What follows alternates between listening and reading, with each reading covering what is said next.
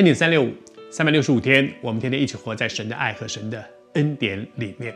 祝福你今天很真实的经历神的爱，真实的经验他对你身上那个荣耀的恩典。这几天我们在分享那棵无花果树，当神向他要，神对他有一个期待，要耶稣基督要希望他上有果子的时候，他没有预备好，以至于他错过了那个机会。而结果呢？其实不是啊，没关系啦，以后再说了。不是哎，服侍的机会错过的，带来的结果是什么？我读给你听。耶稣说了一段话，说：“从今以后，你永不结果，永远不需要了，因为我向你要的时候，你不能够提供给我，你错过了那个机会，以后再结也没有用，永远不结果子。”而后面说，那棵无花果树立刻就枯干了。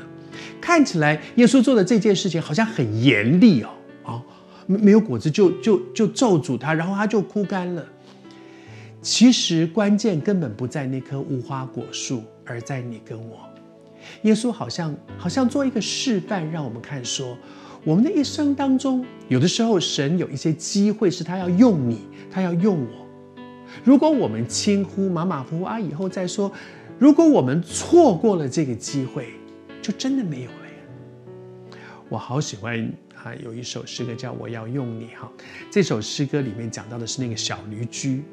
你看，在啊过去这段时间，我们所分享的有两样东西，一个是小驴驹，主要用它的时候，它预备好了，它被主用；一个是无花果树，主要在他找神可以吃的那个果子的时候，他没有，他错过了那个机会，然后呢，就再也没有了。我要用你那首诗歌里面说，有一天在那个荣耀的新天新地里和主一同作王，你就知道服侍主其实是恩典。的确是这样，在我自己的服侍当中也常常碰到这样的事情。有的时候啊，最近很累，最近很忙啊，觉得我为什么要做这么多事？我为什么要一直录影？我为什么？但是每次我想到。这棵无花果树，我想到那匹小驴驹，就提醒我，我要珍惜每一个可以服侍的机会，因为服侍主是恩典。我曾经有这样的一次的经历，我曾经参加一个侍奉的团队，在侍奉里面都会遇到难处的，你也可能遇到难处。